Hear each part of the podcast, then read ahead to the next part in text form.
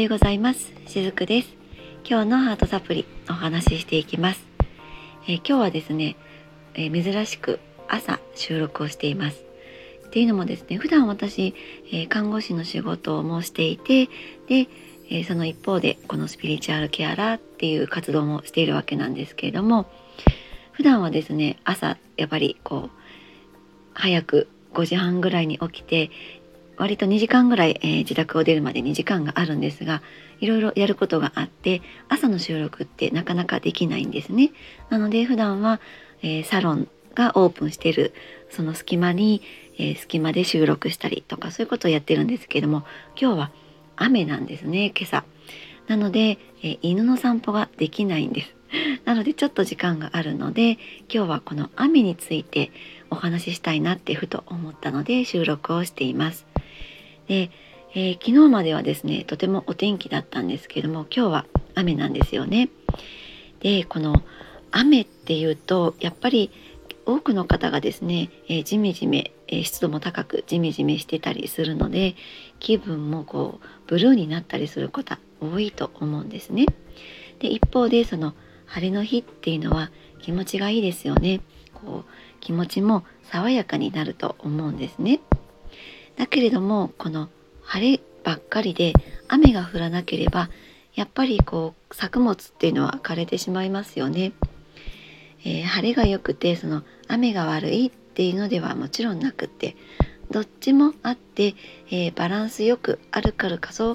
まあ、全てが循環して成り立っているっていうふうに思うんですね。で実は人生もこれと全く同じなのではないかなって思ったりするんです。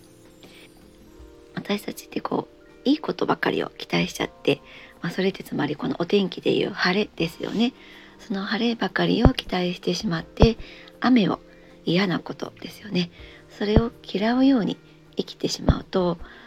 循環しなくなって余計に辛い毎日になったりするんですね。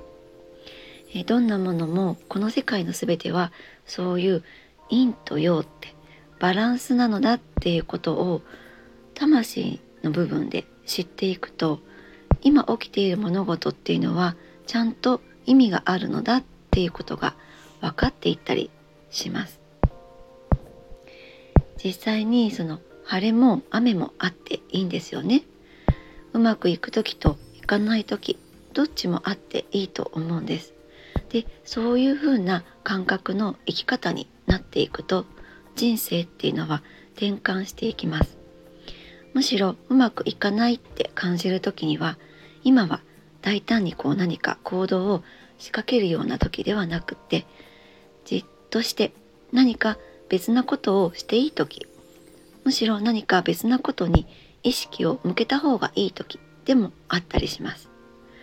そんな風にその陰と陽雨も晴れも両方を受け入れて生きるようになると必ず雨は止みますよね。雨が止んで晴れの日っていうのをああこんなに素晴らしいんだってそんな風に謳歌できるようになったりします。